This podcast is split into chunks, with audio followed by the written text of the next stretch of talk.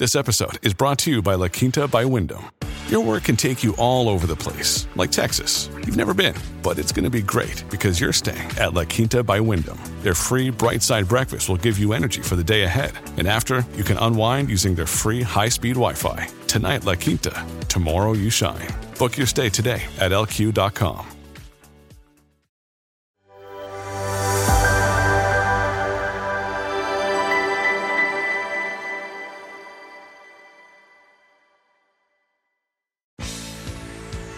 Jones, Australia's leading voice.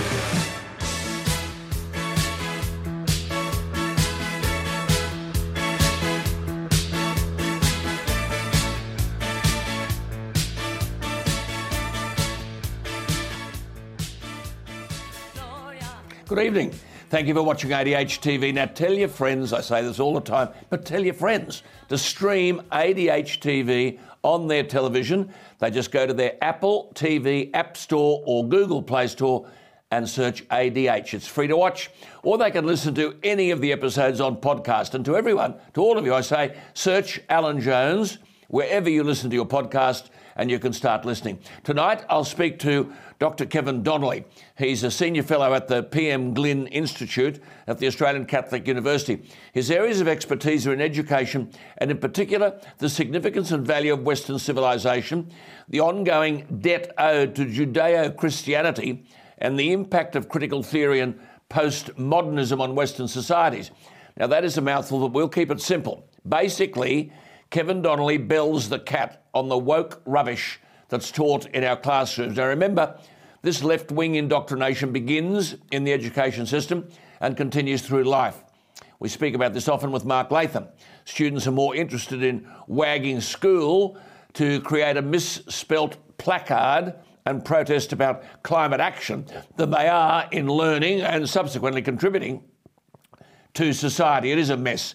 Dr. Donnelly will also speak about his latest book, which he edited, titled Christianity Matters. It's got a list of fine contributors, including John Anderson, whom you saw on my show the other week, Cardinal George Pell, and others.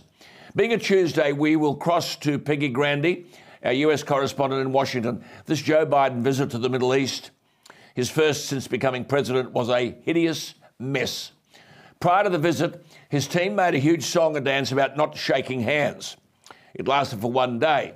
Then, after that, Biden was seen shaking hands with many. He then spoke at Israel's Ben Gurion airport and said that people should keep alive, quote, the honour of the Holocaust. Before quickly correcting himself, he meant to say horror. Joe Biden is a spent force, if ever he was a force. I've been saying it for months and months. His whole life has been dedicated to being part of the political establishment in Washington. Inflation in America reached 9.1% in June, a 41 year high. And Biden has no clue about what to do about it. He also has no clue about the frightening level of crime in America. I'll talk to Peggy about that. But where isn't Biden weak?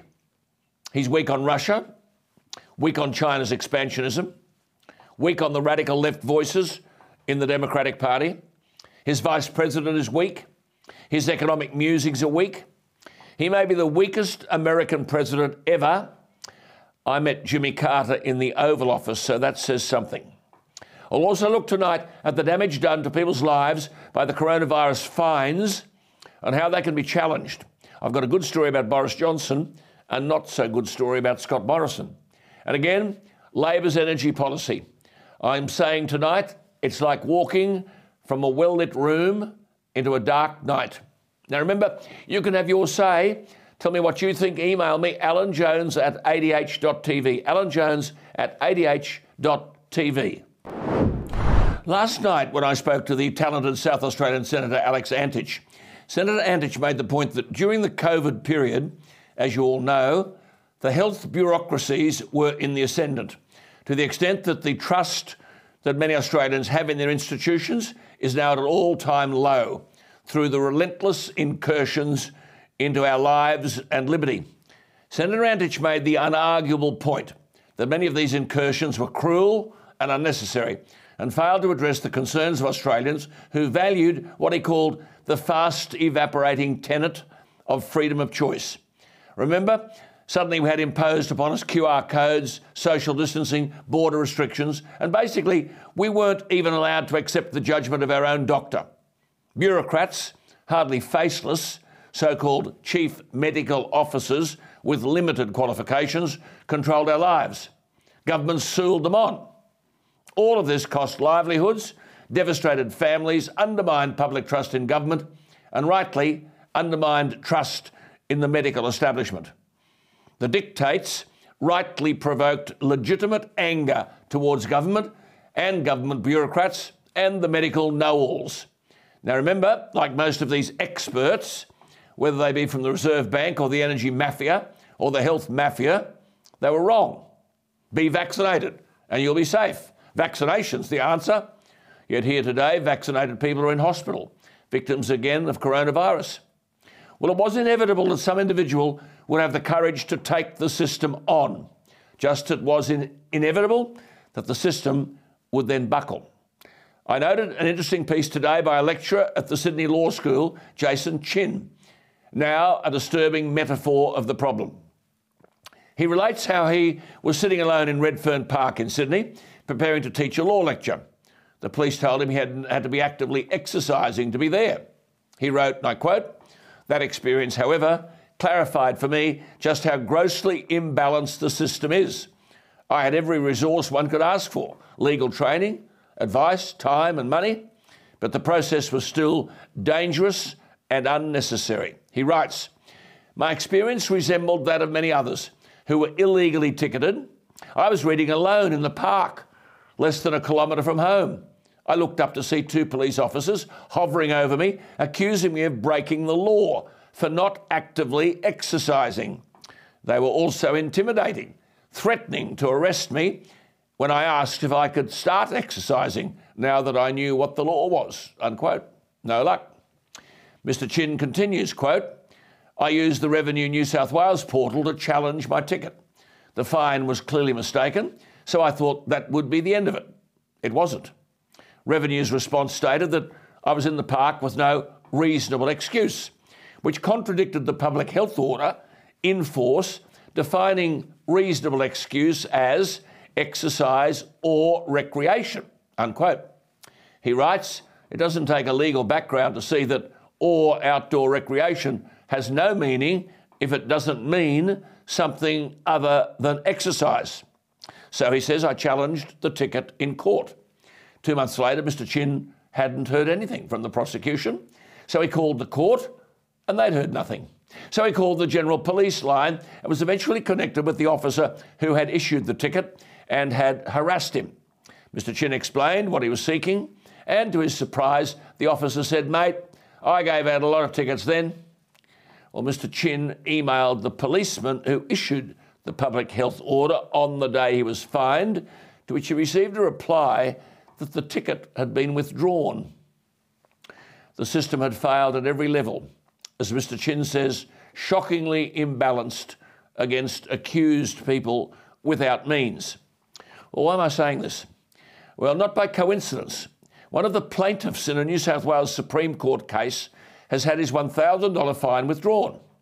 30 year old Rowan Pank sued the New South Wales Police Commissioner and the Commissioner of Fines Administration after they refused to cancel a fine that he was given for sitting in a park in August 2021 whilst Sydney was in lockdown. Again, within a kilometre of his home, the police approached him and said the fine was given because he was not actively exercising. He sought two reviews of the fine, both were rejected. But shortly after the court case was filed and served last Thursday, the fine was withdrawn. No reasons were given. There are 45,000 more unpaid fines out there. Clearly, a significant number of them may be invalid. The penalty notices, in many cases, don't provide enough detail as requested under the Fines Act. The lack of detail makes it difficult to challenge the fines in court because it doesn't point to a specific offence. The reality is that the validity of COVID 19 fines issued across New South Wales must now be called into question and millions of dollars worth of penalty notices issued during lockdowns could be invalidated. Now, remember, many of these fines were issued to people in lower socio-economic areas. In other words, tackle the low hanging fruit, eh? And also First Nations people. Isn't this precisely what Senator Antic was saying last night about the relentless incursions into the lives and liberty of people during coronavirus? There is a new government in Australia. It had better understand that the trust Australians once had in government institutions is at an all time low. And the government of New South Wales had better understand that if it continues this assault on the lives and liberties of ordinary residents, then its hold on government will be short lived. If you received a fine or a penalty notice and paid it, check with your lawyer. It most probably didn't provide the detail as required under the Fines Act. Bureaucracy buckled in the case of Mr. Chin, don't imagine it won't buckle for you as well. Look, this is an issue which must be addressed because it commands significant interest, albeit concern amongst a majority of Australians. According to the 2021 census, the number of Australians who are not religious has further increased. In 1971, 87% of Australians identified as religious and overwhelmingly as Christian. Now it's 54%.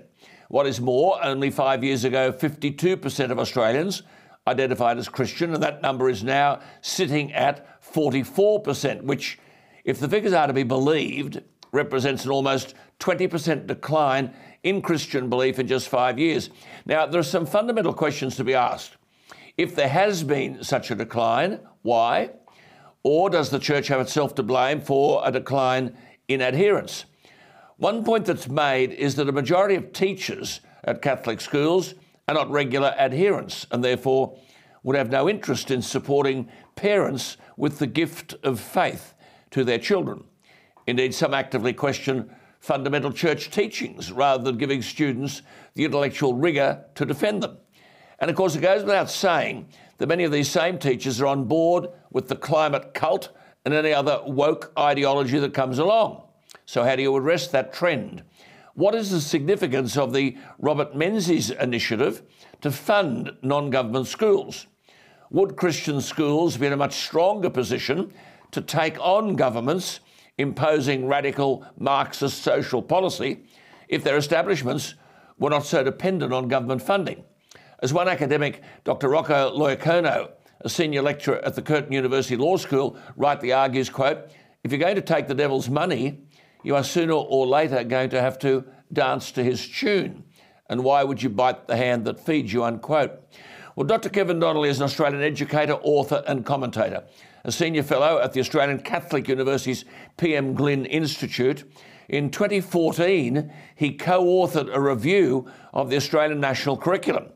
He recently argued, quoting Sir Roger Scruton, who was an outstanding English philosopher and writer specialising in aesthetics and political philosophy, and I quote Western societies have to regain confidence in the spiritual inheritance on which they ultimately rest, unquote.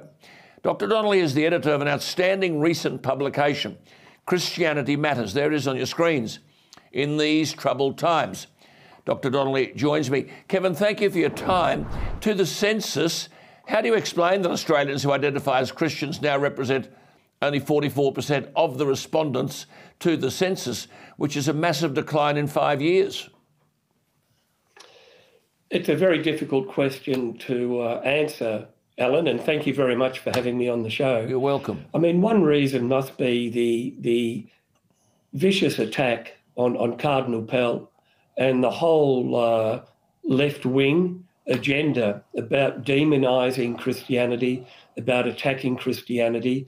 Now, everyone admits the issue of pedophilia was was a real issue, but when you look at the way the me- media handled that, especially the ABC, they went overboard to attack Cardinal Pell, Christianity, and I think that's had an effect on people. Mm. So people start to think, well, have. if mm. you mention Christianity, then they immediately think yeah, of that. It can't not have it. Just before we go any further on this issue, you were co author of a revised education curriculum. You must feel that your work was in vain. It was, and that's a second uh, issue, Alan, in terms of Christianity and religion, because when we looked at the national curriculum, 2014, we reviewed it, there were hundreds and hundreds of references to Indigenous culture, history, spirituality, in all the subjects from prep to year 10, but there were probably four or five to Christianity. So, really, what's happened is it's been airbrushed out of the curriculum. Yes, that's and for years now, and you know better than I do, Yes. the cultural left has taken control. Yes, absolutely. What is do you just say? That's so true. And we've got to fight out and fight against that rather than give in to it. What do you say to Dr. Loiacono's view that because governments fund in part non government schools and are therefore dependent on government funding, they're less likely to argue against the same governments, if not imposing radical Marxist social policy, at least failing to do anything about them? That, that could be an issue, but it does depend on who is in charge, if you like, on Yeah. who's running the Catholic schools. I mean, I got to know Stephen Elder very well in Melbourne, and the the latest uh, director of uh, Catholic education. They're very strong on ensuring that Catholic schools actually follow the faith. Part of the problem, as you'd appreciate, is a lot of teachers, a lot, if not all of them, have gone through universities Yes, where teacher yes, training yes. is again all about secular, cultural, uh, leftism, all about Marxism, Mm. peace studies, climate. Climate's a new religion. Mm. So again, it's very difficult to find teachers who are of the but, faith but, but given that given that conservative governments in this country you'd expect would fight against all of that, they virtually have been silent about it. You've argued that Christianity is far from dead. Following the census, there are all sorts of headlines which you alluded to: abandoning God, Christianity plummets as non-religion surges in the census. Another one, losing our religion is, as Christianity plummets. And another one, Australia has become strikingly more godless over the last decade. Unquote. Is religion in its death throes, Kevin? A bit like Mark Twain, and Yes. you, you know the quote very well Yes. that uh, rumours about my death are a little bit premature. I mean, the interesting thing here is globally, Christianity is on the increase. If you believe it, especially in places like China, where more and more Chinese people are looking for an alternative to that totalitarian regime. In, in Africa, in South America, it's true. In Europe and Australia, it's on the decline. It's a And there persecuted are, religion. There are reasons for a that. persecuted religion. well, it is, and uh, there are reports. Uh, if you look globally, Christianity is one of the most uh, oppressed religions in the world. But again, the media won't talk about that. The media never acknowledges that Christianity, Christians, there are martyrs every week in uh, places like uh, uh, China, in Iran, in even Egypt, where the Copts are regularly oppressed and victimized. But- so but even- religion is on the increase globally, Yes. but not in but the even, West. even if those census figures are right, and if it's true that just under 44% uh, uh, have confirmed via the form that they are still Christian, that still demonstrates, does it not, that religion is a powerful and potent force in Australia. But how does that force manifest itself, Dr. Donnelly? You mentioned the book, uh, there are a number of chapters in there, and I often refer to the arrival of the First Fleet. Two of the books that came with the First Fleet are the King James Bible, as you know, and Blackstone's Laws of England. Now, the Bible underpins our political, our legal system. The New Testament, uh, you only have to read the New Testament to understand concepts like the inherent dignity of the person. We're all made in God's image ideas about social justice, about committing to the common good, about uh, even the Ten Commandments, uh, morality, ethics. It all underpins our political and legal system. And that's why our parliaments begin with the Lord's Prayer. And the preamble to the Constitution calls on Almighty God. Now, again, the left want to get rid of that, but history tells us it's there. And it always troubles me that we want to acknowledge Aboriginal culture and their elders, but we're cancelling our own heritage and our own tradition. Outstanding point. When outstanding point. When people talk about the decline in religion, do you think they understand that this is not just about religion? It's not just going to church or religious schools. There are hospitals underpinned by religion, aged care facilities, charities, social welfare organisations.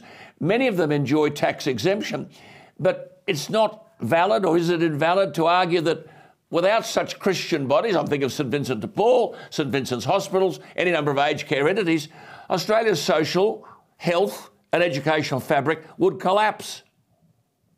It would collapse, and I've uh, read some reports where, when you look at education, health, social welfare, up to 50% of that uh, those organisations are Christian, either managed or inspired. Definitely. And you know, the old furphy, the teacher union, always bangs on about uh, Catholic schools costing too much. But the reality is, as you well know, parents who send their children to yes. Catholic schools are paying for the government system Quite. as well as the Catholic My system. word. They're saving the They're subsidising, subsidising the government. The government could never afford to educate all those people if you closed every one of those schools. Just coming back to a point you just made, which was made by the former Deputy Prime Minister John Anderson, who splendidly argues that our political and legal systems, much of our music, literature, and art is deeply imbued with Christian beliefs. Just amplify that point to our viewers Kevin? That's a very good point, and uh, people don't really understand or know that J.R. Tolkien, who obviously did uh, Lord of the Rings, and that was uh, a, a, global success, the movie, he talks about that uh, trilogy as being underpinned by Christian ethics, Christian beliefs, virtues. Similarly, The Lion, the Witch, and the Wardrobe. I mean, if you look at that children's story, again, good and evil, concepts about uh, courage, about faith, about uh, doing what is best for others. They're all Christian, yes. inherently yes. Christian values yeah. and ethics. yeah, I mean things and, like uh, things like, like liberty and freedom and social justice, how we should treat one another. These are Christian in origin, aren't they? They are. And the other point here, Alan, you mentioned the uh, census. It shocked me that the most uh, common illness relates to mental health. Mm. And as you know, uh, it's a personal uh, matter, but we lost our son James in a hit and run accident 20 years ago this uh, last week. And we turned to many things, but religion was vital. If you don't have a sense of, uh, you know, of something higher, something comforting, something reassuring in terms of, uh, well, it gave us a spiritual sense of uh, God's plan. The reason why so many people, I'd argue, are turning to drugs or sexting or that their mental illness is such a great issue, so prevalent, is because we've denied that Christian sense of spirituality, of transcendence. Just one final thing before we go. I'm just listening to what you're saying there. So, when you talk about alcoholism and depression and anxiety and suicide and drugs and so on, just briefly say to our viewers, uh, explain to our viewers, how can religion offer reassurance and comfort? It's, uh, it, it's a very uh, profound question, but uh, in a book I wrote uh, about this, uh, Taming the Black Dog, I talk about literature, and you'd appreciate that teaching resilience, courage, overcoming adversity, mm. stories like the Iliad, the Odyssey. But I also talked about religion. And one uh, Christian mystic, Julian of Norwich, she talks about having faith in something higher, more divine. Yes, let nothing spiritual. disturb you, let nothing frighten you. Everything passes away except God. Does that apply to people who are Very suffering true. anxiety? from big uh, electricity bills, the worry that their children are not being yeah. taught things at school that they should be taught, that they're being indoctrinated, that their weekly take home pay is not enough to pay the bills. How does religion help them through those crises? The other quote there, uh, my wife uh, often quotes this as well, is that Julian of Norwich argues, All shall be well, all shall be well, all manner of things shall be well. And it's interesting, T.S. Eliot uses that quote in one of his poems.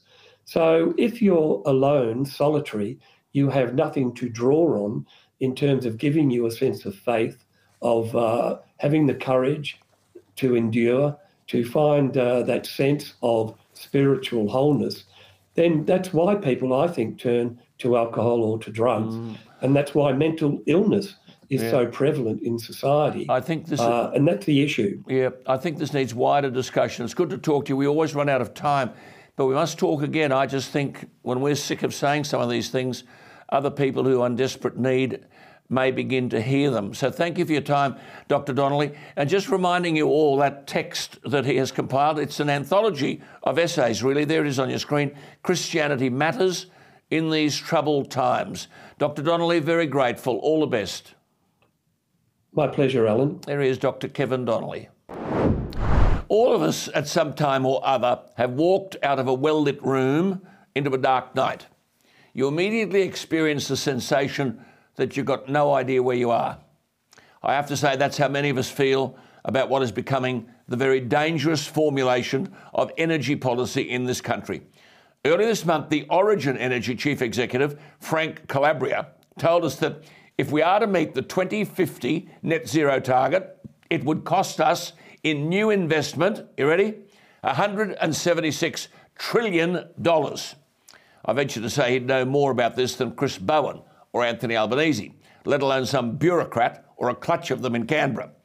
He said that between now and 2050, there would be a tripling of demand for electricity and storage because Bowen and Albanese and co want to get rid of coal fired power.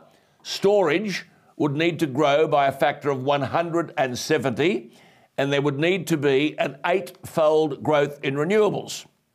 Then, if that were to happen, you've got to get the energy into the grid.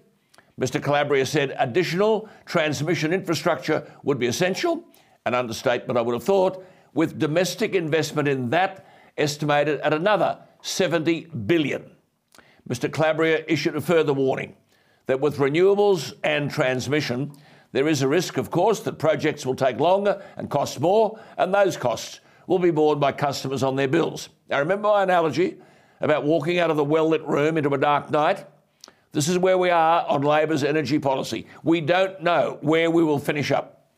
The Origin Energy Chief Executive, Frank Calabria, pointed us in the right direction when he said it is an heroic assumption that electricity prices will fall.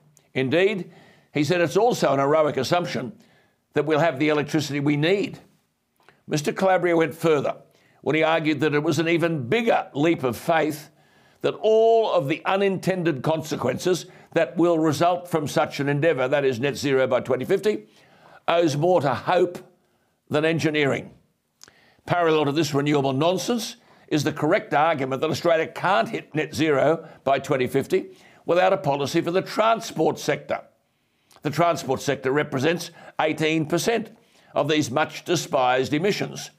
So the transport sector will have to be attacked in order to address net zero, even though the politicians who proclaim this truth are flying around the world in planes that emit the very gases that they seek to demonise.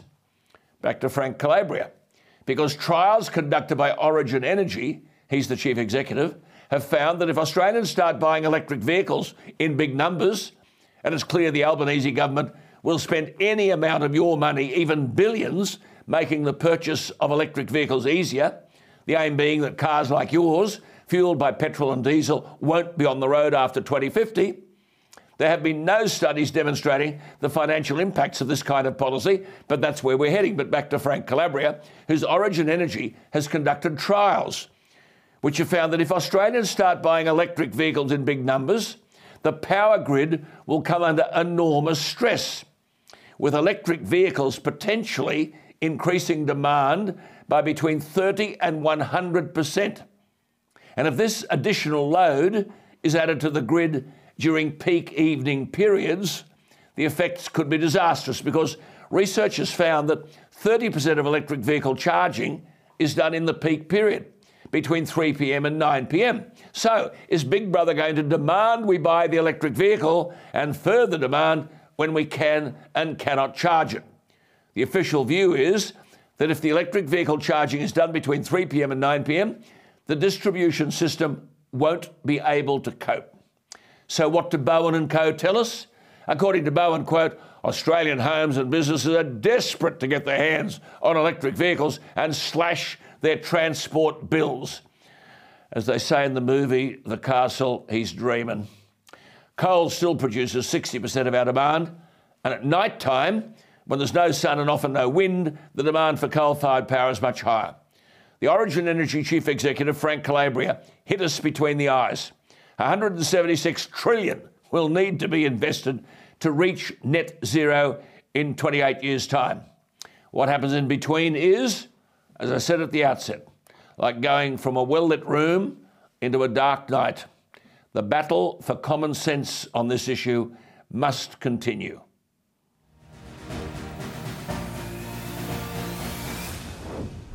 Well, let's bring in, as we do every Tuesday, the splendidly informed former executive assistant to the former American President Ronald Reagan, Peggy Grande. Peggy, lovely to have you again. Um, what on earth are Americans making of this meeting between Joe Biden and Saudi Prince, Prince Mohammed bin Salman? Um, just for our viewers, after the murder of the journalist Jamal Khashoggi, President Biden promised to make the Kingdom of Saudi Arabia a pariah. The kingdom has failed to release the former Crown Prince, Mohammed bin Nayef, who was honoured by Donald Trump for his cooperation in the fight against Al Qaeda. There are other leaders under arrest, including the king's brother. Others are in exile. So President Biden said, after he met, met Prince Mohammed bin Salman, Saudi Arabia's de facto ruler on Friday, President Biden insisted he pointedly blamed him for the murder of journalist Khashoggi. Peggy, I don't think anyone believes that happened, do they? Well, thank you, Alan, as always, for having me on. I think the trip can be summed up by calling it the fist bump that was heard around the world. And whether it's the he said, she said of whether he did or didn't say this, it was embarrassing in the first place that Joe Biden went with hat in hand, basically to beg for oil from somebody he had called a pariah nation. Now, that being said, I think this trip in spite of, not because of Joe Biden, maybe ended better than it could have, in the sense that I think labeling Saudi Arabia as a pariah nation really boxes them into a corner and prevents any opportunity for us to move positively forward. Historically, the Middle East relationship with the US has been defined by oil and by terrorism. And Donald Trump really changed that into a scenario where there was cooperation, economic prosperity, and some semblance of peace. But Joe Biden is determined to undo everything Donald Trump did, which is why we see him going back into the Iran deal and just undoing everything Trump did. And it's leading to a dangerous place. And so maybe in the end, this was the best result we could have expected from this president. Yeah, I mean, Peggy, I don't think Biden, and you've heard me before and you before on this, I don't think he knows what he's saying. But just revisiting this point, he told the press that he accused uh, the Crown Prince of the murder of the journalist, the Washington Post journalist Khashoggi. Biden told reporters, quote, this is Biden, he basically said he was not personally responsible for it. And Biden said, I indicated that I thought he was. And now, Peggy, Saudi officials who were present for the encounter said that didn't happen. Just before you, uh, you, I hear from you, I should tell our viewers the CIA had alleged in 2018 that the Crown Prince had ordered the operation that killed Khashoggi, a US resident, as I said, a columnist for the Washington Post. So, Peggy, was Biden having promised to make Saudi Arabia a pariah, publicly promoting how tough he was to try to diffuse some of the criticism for abandoning his campaign to make Saudi Arabia a pariah? Well, unfortunately, nobody knows what to believe from Joe Biden. And I don't know that anybody believes anything he says. So either he's telling the truth, which means he's accusing the Saudis of lying, or he's lying, or he doesn't remember. And two out of the three of those are pretty scary. And this is not the first time we have seen this. And the American people don't have trust in this administration or in this president. And it's for instances like this, because how publicly humiliating is it for after an international summit like this for the other side to come out and say, that's not what happened? It's humiliating. It was embarrassing he had to go in the first place, but this is on him. He chose to go hat in hand and he came back humiliated. Absolutely. And, and you saw those, saw those pictures. Saudi newspapers showed those images of the two bumping fists. There they are. Now, Macron had travelled there in December, Boris Johnson in March. Biden, though, Peggy, is given to embellishment. Now, I get the impression he's big noting himself because Biden does have a reputation for embellishment. He met Vladimir Putin in 2011 when he was vice president, says he told Putin, I'm looking into your eyes and I don't think you have a soul. But others present have no memory of the exchange. Then Biden described a confrontation with the Serbian nationalist leader Slobodan Milosevic. Biden was then a senator, and he reckoned he told Milosevic, I think you're a damn war criminal and you should be tried as one. But others in the room later said they didn't recall the line. So, Peggy, you make that point just a couple of minutes ago. Someone's not telling the truth. Many suspect it's Biden, or else, as you say, he's so cognitively deficient he doesn't actually remember what took place. Yeah. Well, he has this um, penchant for telling big stories after the fact. And I think in the moment, he's actually not saying those things. And afterwards, he's just all talk with big bravado, like you said, saying, oh, yeah, I really told it to him. But when you have reliable sources saying that's not the case, then it's really hard to know what to believe. And it's scary that we can't believe this American president. Mm. You know, he's pursuing an ideology of foolishness. The United States has more oil than the Kingdom of Saudi Saudi Arabia, and yet he goes over and begs for it like we need it. We've got states all over the United States begging him to let them drill. So he can tell all the stories he wants. The American people know the truth, and they don't think Joe Biden is telling it to them. Now, Peggy, he went over there begging the Saudis to release more oil, came back with no commitment. So, in other words, the trip achieved nothing in that regard, did it? Well, he came back with a little nod toward what he had asked for. They agreed to increase production from 10 million barrels per day to 13 million barrels per day. And so I guess he could say he came back with something, but the Saudis really won on principle, the fact he had to go and ask at all. Yes, that's right. Let's go to domestically, things domestically. Crime. How soft are the Democrats proving themselves to be on crime, especially district attorneys and attorneys general? Well, this is um, a terrible stain on our nation to allow utter lawlessness and to have it be encouraged by the Democrat Party. You know, Donald Trump was accused of losing white suburban female voters in droves. And because of this issue alone, they are running back to the Republican Party. We've got utter lawlessness, especially in our big cities, these big Democrat run cities all across the nation. And it's because there is this soft on crime policy from candidates from elected officials and especially from our attorneys general and district attorneys, like you said. And it is an embarrassment to this nation that we're allowing such criminal activity to occur. So, so shoplifting, shop, shoplifting under $980 isn't considered a crime. Did a bloke steer his car into a woman and her baby in a stroller, but was released immediately? This can't be true, surely. Unfortunately, it is. And I could go on and on. In fact, this weekend, a famous NASCAR driver was stabbed in a gas station by somebody who was out on parole and had a warrant out for his arrest.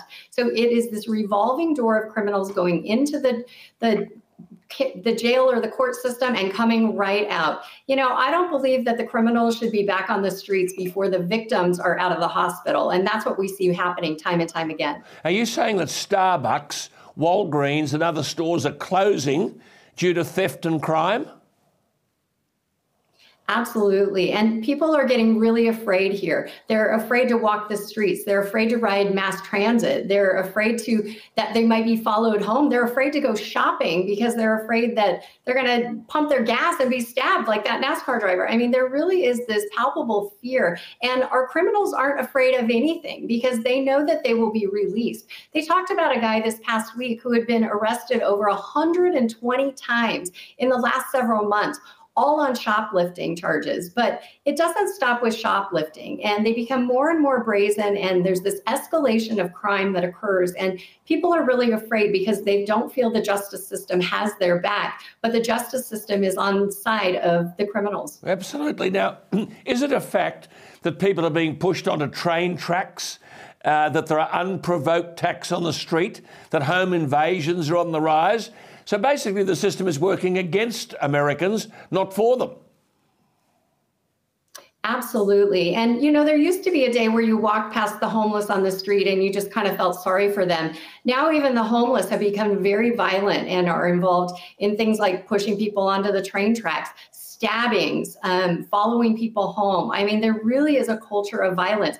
Even in Los Angeles, this is crazy. You haven't heard about this since the times of the Wild Wild West, but train robberies are up in Los Angeles where there's right, just utter lawlessness. They're mm. opening up these train cars and looting them. So these are things we haven't heard about for a long time. These are all big blue cities, and voters are tired of it. They're recalling these DAs and um, doing it one at a time. They just got rid of the Absolutely. one in San Francisco, and Los Angeles is counting signatures right now. Well, vote Democrat, defund the police, and this is what you get. Just before you go, how angry are people about the southern border being open and millions of people, no one's got any idea who they are, being dropped all over the country, human trafficking, drug trafficking out of control? What's the administration doing? Well, the administration is encouraging this. This isn't incidental, this is intentional. And the American people are furious about it. The property, the drug trafficking, the crime, the violence all along the border, and it's filtering all across the nation. This is not who we are as a nation. And, you know, Joe Biden should be listening not only to the anger, but watching the poll numbers. And that should be dis- making decisions for him. He should realize this is not popular. He knows that most of these people that come across the border will never be returned home. He's counting on them becoming Democratic voters. But if he watches his sinking poll numbers with Hispanics, he better not count on that for long. And it's an insult to anybody who's Hispanic to think that they're okay with crime, they're okay with drug trafficking, they're okay with human traffic and trafficking and okay with lawlessness that's not anything that the Hispanic community or anybody else in America supports. And so Joe Biden is on the wrong side of this, yeah. and he's changed, changing the face of our nation without our consent. American people don't like it. But, but, Peggy, I don't think Joe Biden's on any side. He's just in total cognitive decline. And the sooner someone yes. nails it as such, the better it'll be for all Americans. Great to talk to you, Peggy, and we'll talk again next week. There she is, Peggy Grande. Thank lovely, you, lovely to get her insights, isn't it? But what a sad picture. But but people like Peggy and I warned about this. Vote Democrat, that's fine. Defund the police, that's fine. And this is what you'll get. And you end up getting what you voted for. All right, we'll talk about more of that next week. There's an interesting sideline story to the extraordinary struggle uh, currently going on within Britain's Conservative Party to find someone to replace Boris Johnson. Many are arguing that as each candidate, candidate attacks the other, damage is being done to the body politic. Nonetheless, contests such as we are currently witnessing allow proper scrutiny of candidates, what they represent and what they offer. We don't have that here in either the Labor Party or the Liberal Party. Many would say that two of the front runners in the contest, Rishi Sunak and Liz Truss, have come under real pressure, as front runners should, pressure the like of which they weren't really ready for. Perhaps the most provocative question was when Rishi Sunak got personal and asked, Liz Truss, bidding for the Conservative leadership, about her having been a Remainer and a Liberal Democrat. All that aside, one interesting question has emerged to which the respected columnist Charles Moore has drawn our attention the future career of Boris Johnson. I'll have something to say in a moment about the possible future career of Scott Morrison. Charles Moore reminds us that Boris Johnson was born in New York, so he therefore could become President of the United States. According to the US Constitution, which has not changed in this regard since its launch in 1789, anyone can become president so long as he is, quote, a natural born citizen of that country, is over 35 years of age, and has been a resident for 14 years, unquote. As Charles Moore points out, Boris qualifies by birth and age, he was a dual UK US citizen, but in 2016, perhaps in pursuit of his British political career, he renounced his American citizenship. Some argue that once relinquished, US citizenship can't be regained. But it's also argued that a former citizen can apply for US citizenship in the way that all other non American citizens do, getting their green card. So it doesn't seem for Boris impossible, given Boris's capacity to usually get what he wants. Those who know Boris Johnson say he could surely find a way around all of this, though he has nowhere near reached the 14 years residence required, having only been a resident for a few months when he was a baby and then three years later when his father worked in Washington and New York. So he'd have 10 years to make up. Charles Moore amusingly suggests that Boris could become an American TV star, become a full US citizen before he's 70, he's currently 58, which would make him younger than either Donald Trump or Joe Biden. But those who know Boris Johnson say he may not be finished yet with the British Prime Ministership. There are many voters in Britain and members of the Conservative Party in government who are experiencing buyer's remorse. The spirited and often personal debate between the candidates wanting to replace him have revealed significant and perhaps damaging weaknesses, which has prompted many to ask what the hell has the Conservative Party at Westminster, not in the electorate, I might add, done to a bloke who won a general election three years ago with a massive 80 seat majority, took Britain out of the EU, managed coronavirus, but had some parties he shouldn't have had, and every now and then fiddled with the truth, albeit almost always in a good humoured way. It seems there are many having voted no confidence, but have heard the wrangling amongst the other candidates who are now wondering whether a Boris com- comeback may not be too far away. Well, there's no likelihood of that for Scott Morrison, with a primary vote swing against him on the May 21 election of 8.2%. Indeed, we can expect the federal seat of Cook, Scott Morrison's seat, to be vacant soon, and a mad factional squabble will ensue, will ensue to win pre selection. But unlike the British system, there'll be no debate at all about the merits or otherwise of potential candidates. Indeed, merit will be the first casualty. But it prompts the question is Scott Morrison going to join the Pentecostal speaking circuit? Apparently, big money can be made. It is true that behind the scenes, in the shambles in relation to pre selection that ensued in New South Wales up to the May 21 election, the then Prime Minister was scrambling to secure the endorsement of some of his Pentecostal friends. That being unsuccessful, he's now graduated to the pulpit. Nothing wrong with that. Rather, it is what he said in a sermon at the weekend to Perth's Victory Life Centre, run by that magnificent tennis player, remarkable human being, and extraordinary charity worker, Margaret Court. The former Prime Minister encouraged the congregation to put their faith in God rather than government because, quote, we don't trust in governments.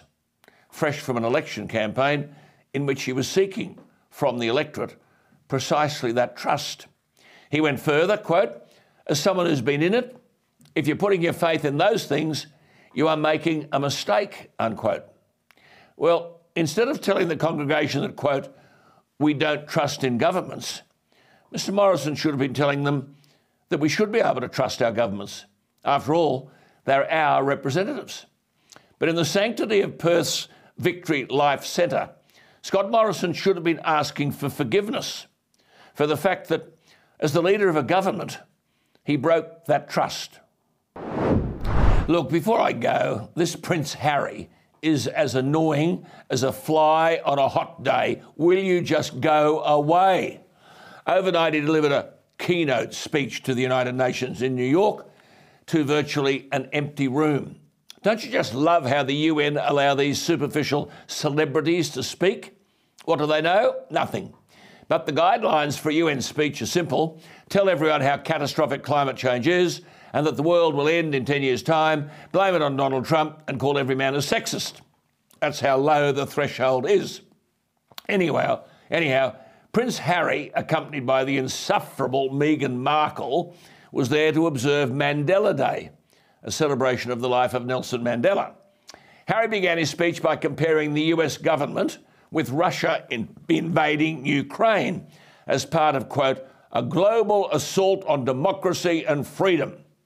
He opined that the US was responsible for, quote, rolling back the constitutional rights, referring to the legal decision on the Roe v. Wade abortion precedent set by the Supreme Court, a co equal branch of the US government alongside the White House and Congress.